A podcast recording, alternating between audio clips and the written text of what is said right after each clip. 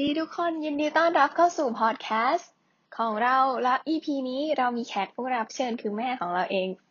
แล้วก็วันนี้เราก็จะมีคำถามเกี่ยวกับเรื่อง ISO กับมาตรฐานต่างๆนะคะ ก็ ISO คืออะไรคะ ISO 9000 เวอร์ชัน2015 เป็นมาตรฐานเกี่ยวกับระบบการจัดการคุณภาพกับสินค้าและบริการ เช่น ผลิตสินค้าตัวหนึ่งต้องการได้การรับรองคุณภาพก็จะมาขอมาตรฐาน ISO 9001 หรือจะส่งออก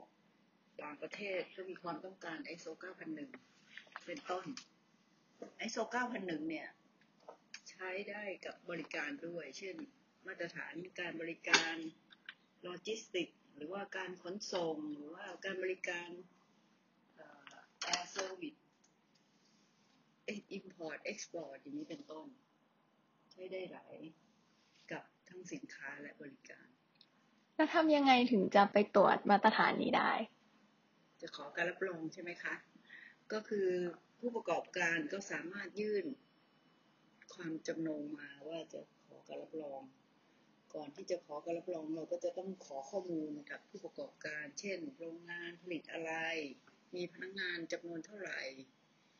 มีสินค้าอะไรบ้าง มีการออกแบบหรือมีการผลิตอะไรบ้าง รวมทั้งอยู่ที่สถานที่ไหนมีมีกี่แห่ง มีกี่สาขาอย่างนี้เป็นต้น ผู้ตรวจประเมินเนี่ย จะไปตรวจก็ต่อเมื่อมีคนแจ้งความจำนงมาให้ขอถึงจะไปตรวจ คุณสมบัติดังนี้หนึ่งจะต้องมีจบ ด้านสาขานั้นๆ เช่น ถ้าเป็นผลิตภัณฑ์เกี่ยวกับการผลิตต่างๆ ก็จะต้องมีสาขาวิศวกรรมหรือวิทยาศาสตร์ แต่ถ้าเป็นด้านบริการ ก็จะควรจะต้องจบสาขาด้านบริการ เช่น บริการด้านการขนส่ง คนที่จบโลจิสติกจะต้องเป็นคนไปตรวจนี้เป็นต้น แล้วก็ต้องมีคุณสมบัติประสบการณ์อย่างน้อยขั้นต่ำสองปีในสาขา การประกันคุณภาพ ถึงจะเป็นผู้ตรวจประเมินได้ แล้วตอนที่ตรวจมีอุปสรรคอะไรไหม มีเหมือนกัน อย่างเช่น บางครั้งเจอผู้ประกอบการที่ไม่พร้อมให้ตรวจ แต่อยากจะขอได้การรับรอง เช่นยังไงก็จำเป็นต้องมีการแก้ไขข้อบกพร่อง เช่น เขาผลิตสินค้าตัวหนึงออกมาแล้วคุณภาพไม่ได้ เวลาไปตรวจ QC ไม่ครบถ้วนไม่ได้มีการตรวจสอบ เพื่อประกันว่าคุณภาพขั้นสุดท้ายผลิตออกมาแล้วจะได้คุณภาพก็จะไม่ผ่านการตรวจสอบ ก็จะต้องให้แก้ไขจนกว่าจะผ่านถึงจะให้การรับรองได้ยกตัวอย่างอาหาร ถ้าเราไปโรงงานประกอบผลิตภัณฑ์อาหาร เราก็จะต้องตรวจตั้งแต่สุขลักษณะแต่อาหารต้องดูสุขลักษณะ เช่น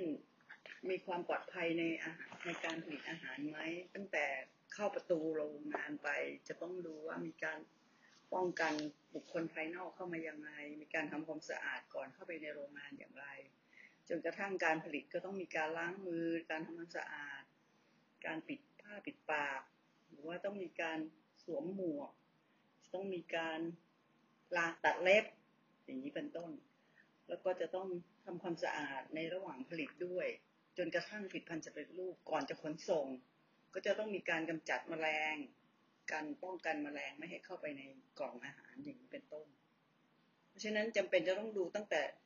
เริ่มขบวนการผลิตจนกระทั่งผลิตภัณฑ์สุดท้าย จนกระทั่งขนส่งไปถึงลูกค้า นั่นคือกระบวนการประกันคุณภาพของการผลิต ถ้าเป็นการบริการ จะต้องดูคุณภาพของการบริการว่าทำอย่างไรให้เกิดความพึงพอใจกับลูกค้าอย่างเป็นต้น เช่น ground service ของสายการบิน เขาจำเป็นจะต้องดูตั้งแต่เช็คอิน จนกระทั่งลำเลียงสินค้าขึ้นไปบนเครื่องบิน พอไปถึงเช็คเอาท์ที่ปลายทาง เขาก็จะต้องดำจัดการส่งสินค้าจนกระทั่งอยู่ในสภาพสมบูรณ์ จนกระทั่งถึงมือลูกค้า อย่างนี้เป็นต้นนั่นคือการประกันคุณภาพ ซึ่งเป็นมาตรฐาน เมื่อก่อนเขาใช้คำว่า quality assurance แต่ปัจจุบันเปลี่ยนมาเป็น quality management system standard นั่นหมายถึงเป็นระบบการบริหารการจัดการคุณภาพ แล้วยุคก่อนหน้า ก่อนหน้าปีสอง 2015ที่ยุคก่อนที่เป็น ISO 9001มันต่างกับเวอร์ชันนี้แบบต่างกันยังไง ตั้งแต่สมัยแรก ๆ เลย เวอร์ชัน2015เนี่ยเป็นเวอร์ชันที่ทันสมัยมาก เพราะมีการประเมินความเสี่ยง เช่น ปัจจุบันเรามีสถานการณ์โควิด19ใช่ไหมคะ เราก็ต้องมาประเมินว่าสถานการณ์โควิดเนี่ยทำอะไรให้เกิดความเสี่ยงกับองค์กรเรา แน่นอนหนึ่งด้านเศรษฐกิจ ทำให้การขายสินค้าลำบากขึ้น เพราะว่าทุกคนก็ต้องระวังความปลอดภัยนะที่มาจากเชื้อของโควิด -19 เป็นต้น เพราะฉะนั้นเราต้องมาทบทวนความเสี่ยงว่าเดิมเราไม่เคยพิจารณาความเสี่ยงเกี่ยวกับโควิด -19 เราก็ต้องมาพิจารณาเพิ่มว่ามันส่งผลอะไร เราจะต้องระวังอะไร จะต้องมีการประเมินความเสี่ยงตรงนี้ออกมาว่ามันจะเกิดอันตรายอะไรกับผลิตภัณฑ์หรือบริการเรา อย่างนี้เป็นต้น ซึ่งเดิมการประเมินความเสี่ยงตรงนี้อาจจะไม่สูง แต่พอมีโควิด -19 ปุ๊บความเสี่ยงสูงขึ้นทันทีทำให้ผลกระทบเรื่องเศรษฐกิจของบริษัทมีผลกระทบ เศรษฐกิจตกต่ำลงทำให้การซื้อขายแย่ลงทำให้ปริมาณการขายลดลงอย่างนี้เป็นต้น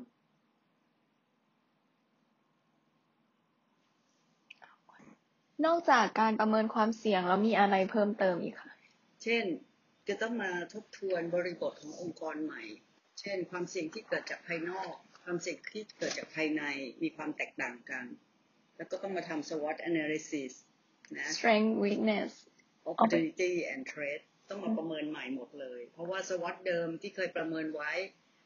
อาจจะต้องเปลี่ยนแปลงหมด เช่น เดิม weakness เราไม่เคยเรื่องไม่เคยพิจารณาสถานการณ์โควิด ตอนนี้ weakness หนึ่งที่เพิ่มเข้ามาคือสถานการณ์โควิดทำให้เกิดจุดอ่อนได้ให้ขายสินค้ายากขึ้น อย่างนี้เป็นต้น เพราะฉะนั้นเราต้องมาทบทวนว่าพนักงานของเราเยอะไปไหม ตอนนี้เราต้องมาทบทวนว่าจะทำยังไง ให้เขาสามารถ multi-skill ขึ้น ใช่ไหมคะ หรือขายของออนไลน์ได้ แทนที่เราต้องรับพนักงงานเยอะแยะ เราก็ลดจำนวนพนักงงานลง เพื่อมาขายของออนไลน์ work from home แทน อย่างนี้เป็นต้น เพราะฉะนั้นเนี่ยคือบริบทที่เปลี่ยนไปนับจากที่มีสถานการณ์โควิด -19 เข้ามา เพราะฉะนั้นเราต้องมาประเมินความเสี่ยงทั้งภายนอกและภายในเพิ่มเติม นี่คือสิ่งที่องค์กรจะต้องนำพิจารณาใหม่ หรือแม้แต่ผลกระทบที่เกิดจากรัฐบาลกำหนดสถานการณ์เคอร์ฟิว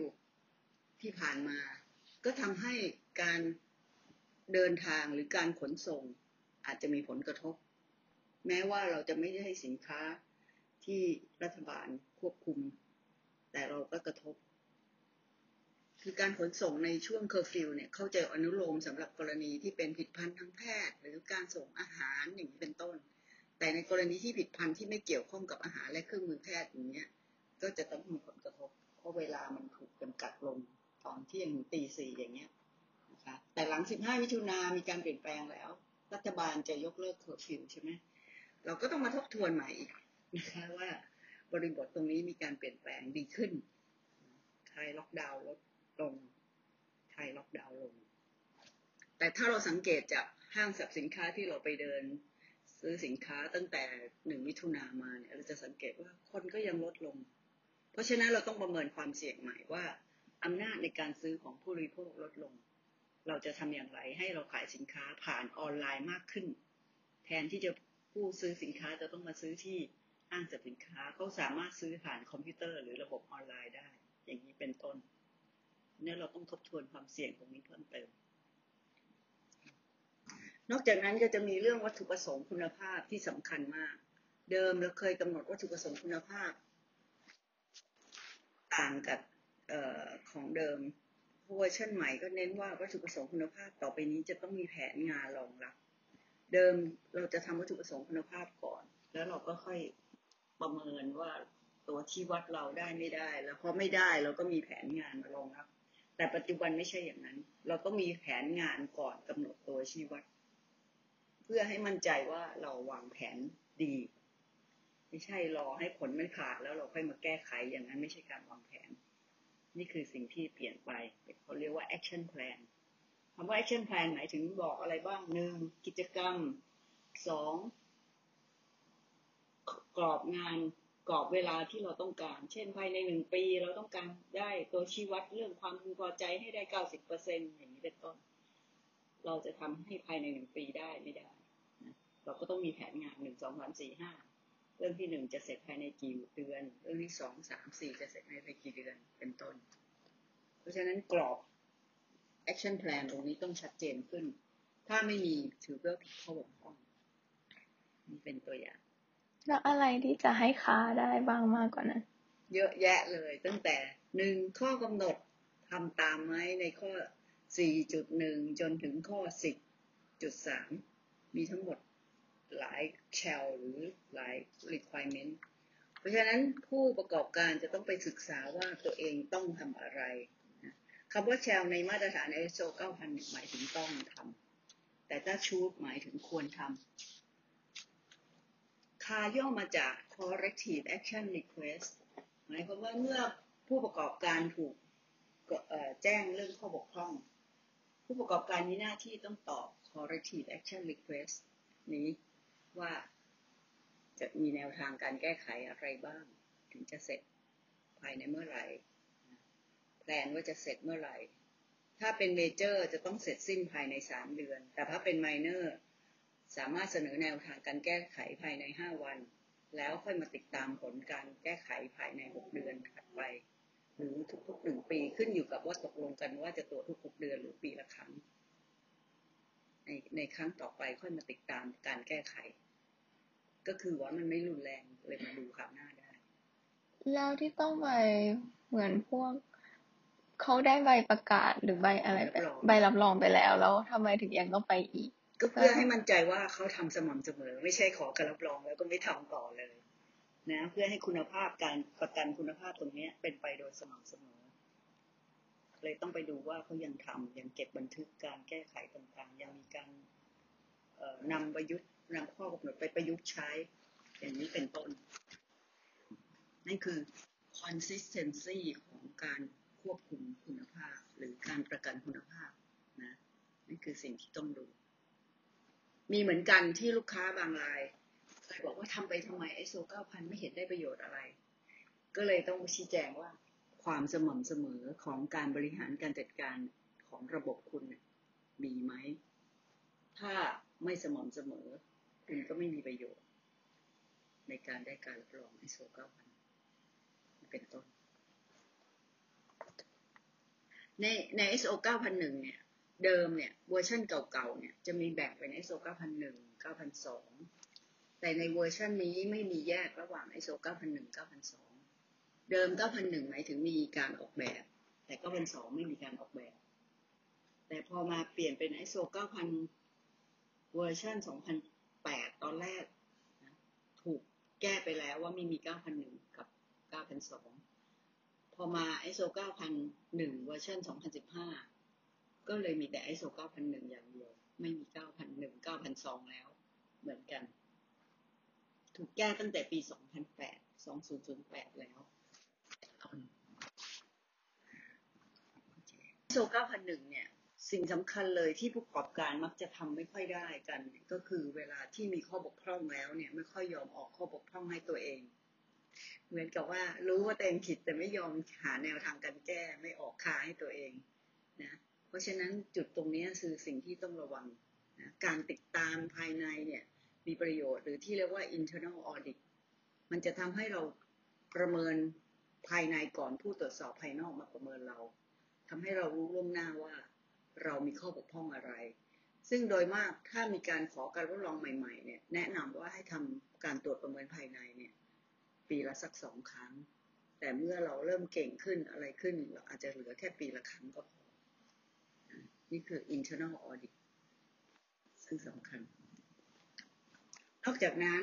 หลาย ๆ ครั้งข้อบกพร่องที่เราตรวจเจอก็คือการติดตามผล เมื่อเรามีการผลิต ร็จเรียบร้อยแล้วเนี่ย เรามักจะไม่ค่อยได้ติดตามผล เวลาเราวางแผนการผลิตยกตัวอย่างเราวางแผนผลิตสินค้าตัวหนึ่งเช่นปากกาแท่งหนึ่งเรามีการวางแผนว่าเราจะผลิตไส้ปากกาแล้วก็ค่อยมาประกอบ แล้วก็ค่อยมาติดฉลากแล้วค่อยมาแพ็กกิ้งขายปรากฏว่าในบางครั้งเนี่ยเราลืมติดเลเบลก็มีลืมติติดดฉฉลากลากอืมแล้วก็ส่งรีบร้อน แพ็คใส่กล่องไปเลย อ้าวพอเปิดออกมา ขาดฉลากลูกค้าก็จะร้องเรียนกลับมาอย่างนี้เป็นต้น เพราะฉะนั้นเราก็ต้องมี corrective action เมื่อมีการร้องเรียนจากลูกค้าในทำนองเดียวกัน